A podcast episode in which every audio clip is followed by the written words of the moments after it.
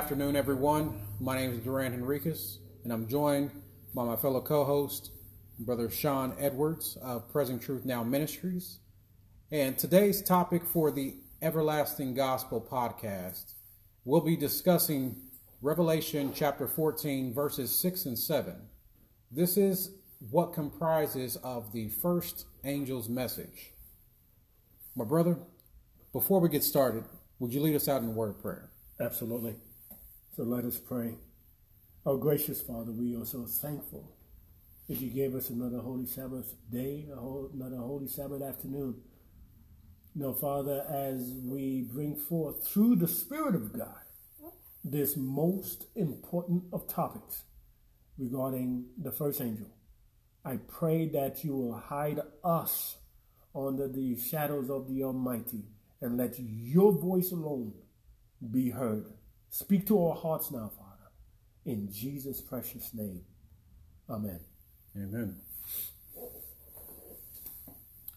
Well, it'd be good for everyone to, at least since we've described what we're going to talk about, Revelation chapter 14, verse 6 and 7, let's start out by reading chapter 14, verse 6 and 7. So uh, I'll read verse 6, my brother, if you pick up verse 7. Sounds good. All right. And it says, And I saw another angel fly in the midst of heaven, having the everlasting gospel to preach unto them that dwell on the earth, and to every nation, kindred, tongue, and people. Saying with a loud voice, Fear God and give glory to him, for the hour of his judgment is come. And worship him that made heaven and earth and the sea and the fountain of waters. Amen. Uh, my brother, what a most powerful, powerful, powerful two verses.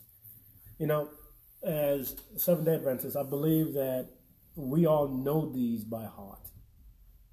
We can say it word for word, but many of times as I look upon these verses, I wonder how many of us are experiencing the privilege of having the uh, the first angel's message who has brought the everlasting gospel in our lives, brother.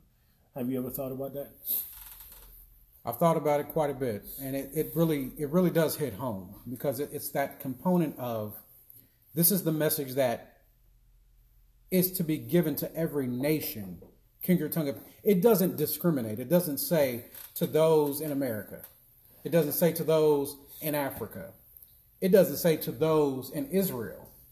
It says to every nation, and people. And for me, being in America, it definitely has that draw of, well, if this is supposed to go everywhere and it says the everlasting gospel, I'm I'm a Christian.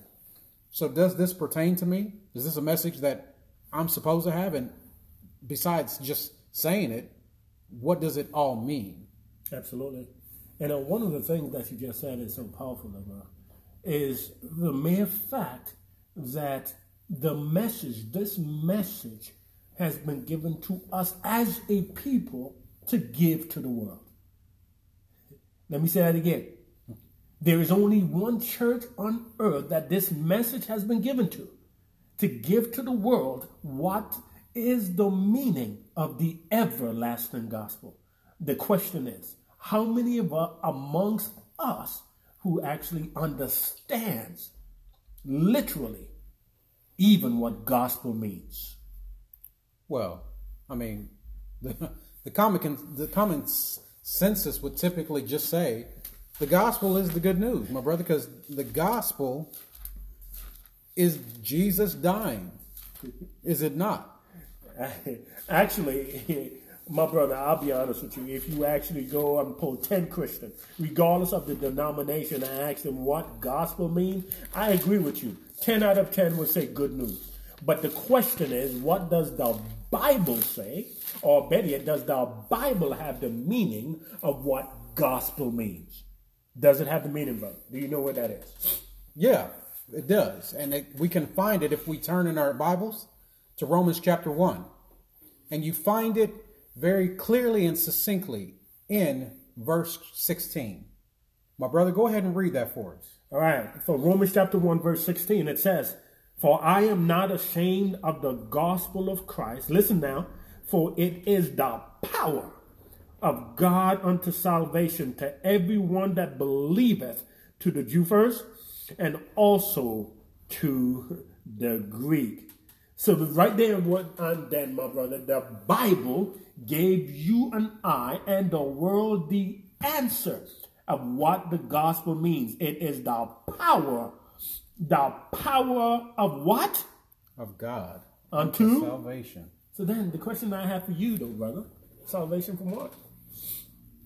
Well, so if I were to answer that question, in most cases, I'm to be saved from Satan, from the world, mm-hmm. from darkness. But if we turn in our Bibles, specifically stating in Matthew chapter 1, verse 21, we can get the answer biblically, again, taking Amen. the principle. Amen. Taking that principle of line upon line, Amen. precept upon precept, therefore we will get our answer.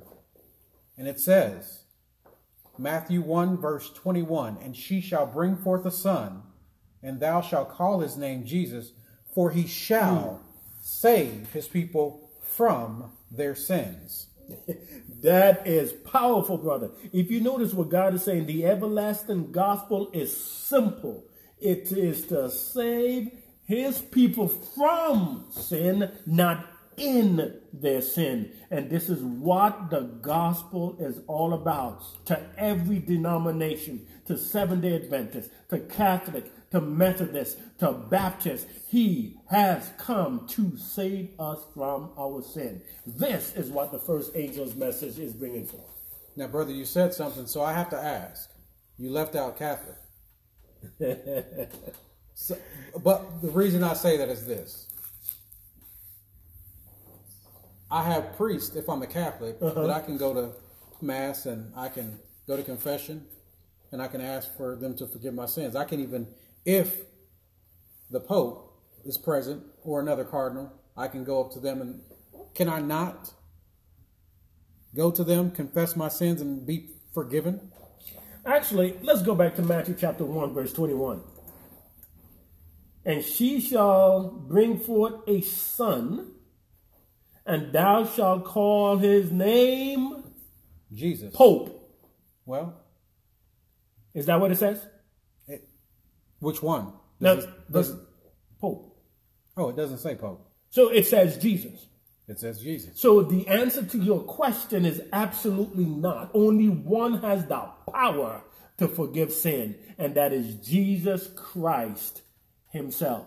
Now, regarding the Catholic Church, we have Catholic brethren who are walking in the light that they have, but the system, the system of the Catholic world is definitely not that one that God will honor because they believe that they have the power to change laws.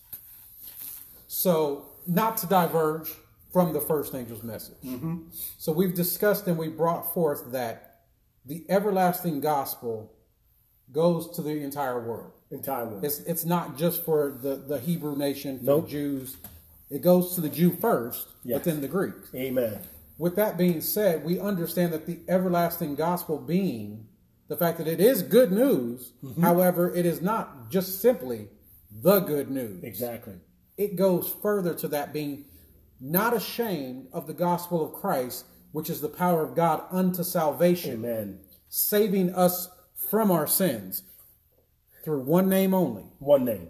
And that is Jesus Christ Himself. Jesus Christ alone. That is powerful, brother. Alone. Now, there's there's actually one point of that that we kind of over we've, overlooked slightly. Okay. The word everlasting. Mm. All right, let's go over the word everlasting. Just think about it, everlasting. That means always been. So this has been the gospel from, from the, the, beginning. From the beginning. From the get go. It's his nature. You know, it is his nature that God and sin cannot dwell within the same place. So from the time Adam and Eve sinned, the everlasting gospel was put in effect to save them and us from living or dying in sin. The question is, do we want the everlasting gospel? Because when the everlasting gospel come into each one of our lives, we do not stay in sin. Sin cannot dwell in our heart that the everlasting gospel has control. And I think that that brings out a very good point. You brought it out to me at the very beginning of this this podcast. Are we experiencing it? Mm. That's that's the biggest thing. See, there's a lot of theorizing. There's a lot of theology in a sense. Mm. We can say a lot of words. We can give that lip service. But guess what? If we are not changed, Mm.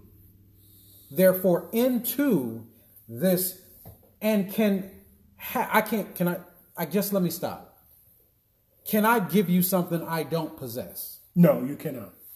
So, can I give the everlasting gospel if I have not been saved from my sins? Let me think about that. Maybe you could, But but, but just think about it. What are you giving them? Are you giving them from experience? Or are you giving them from a theory of what you think it is? One, it's not real.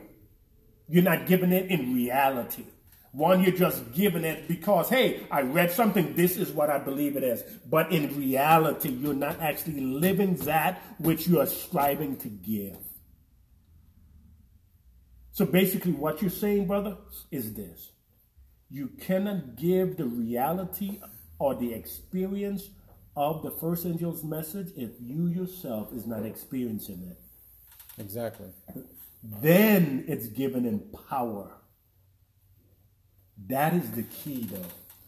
Is giving it to another person in power. Praise God for that. Praise God, truly. When we when we consider what we've just covered, what we've just talked about, that experience, mm. when we really just think about it on a personal, individual level, what does that look like for me? What does that look like for you? And for all our listeners, what does that look like for you? To have this experience, if we were to sum it up,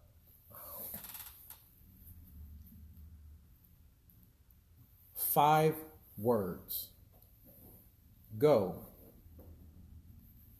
and sin no more. Okay, yeah. You got me there, brother. That indeed is what it's all about. Go and sin no more. And to go along with that, there is a, um, a reading from the Pen of Inspiration. Um, so divinity combines with humanity, does not commit sin. That's what the everlasting gospel does. That is the experience of the everlasting gospel. That's what the first angel brings out. So, in conclusion, understanding this first angel's message, this message that, if I heard you correctly, only one church One church, has this truth. one church. So, this one church has to give this message to the entirety of the world, which in its fullness mm. will create in individuals sinless people. Oh, looking just like Jesus Christ. Isn't that all he's waiting on, brother? That is all he's waiting for. He's waiting for a bunch of mirrors That's it. that That's it. reflect him. Amen. Beloveds, are you ready for that? Because I'll be honest with you. I believe as Brother Duran and I continue with this podcast, there are a lot of things that we will throw by the grace of God. And I pray that you will bring your pen and paper because we have much to say to all of you, my brethren. Praise God, we do. And as we will join you next time, consider, look over these two verses, and as we've, don't believe us just because we said it, get your Bible out, read it, turn to these verses, And if it be thus saith the Lord, then believe it. Mm, praise God. Praise God. Let us close in prayer, brother. Amen. Our gracious, loving Father, we thank you. You provided all that we need, all that we need in truth.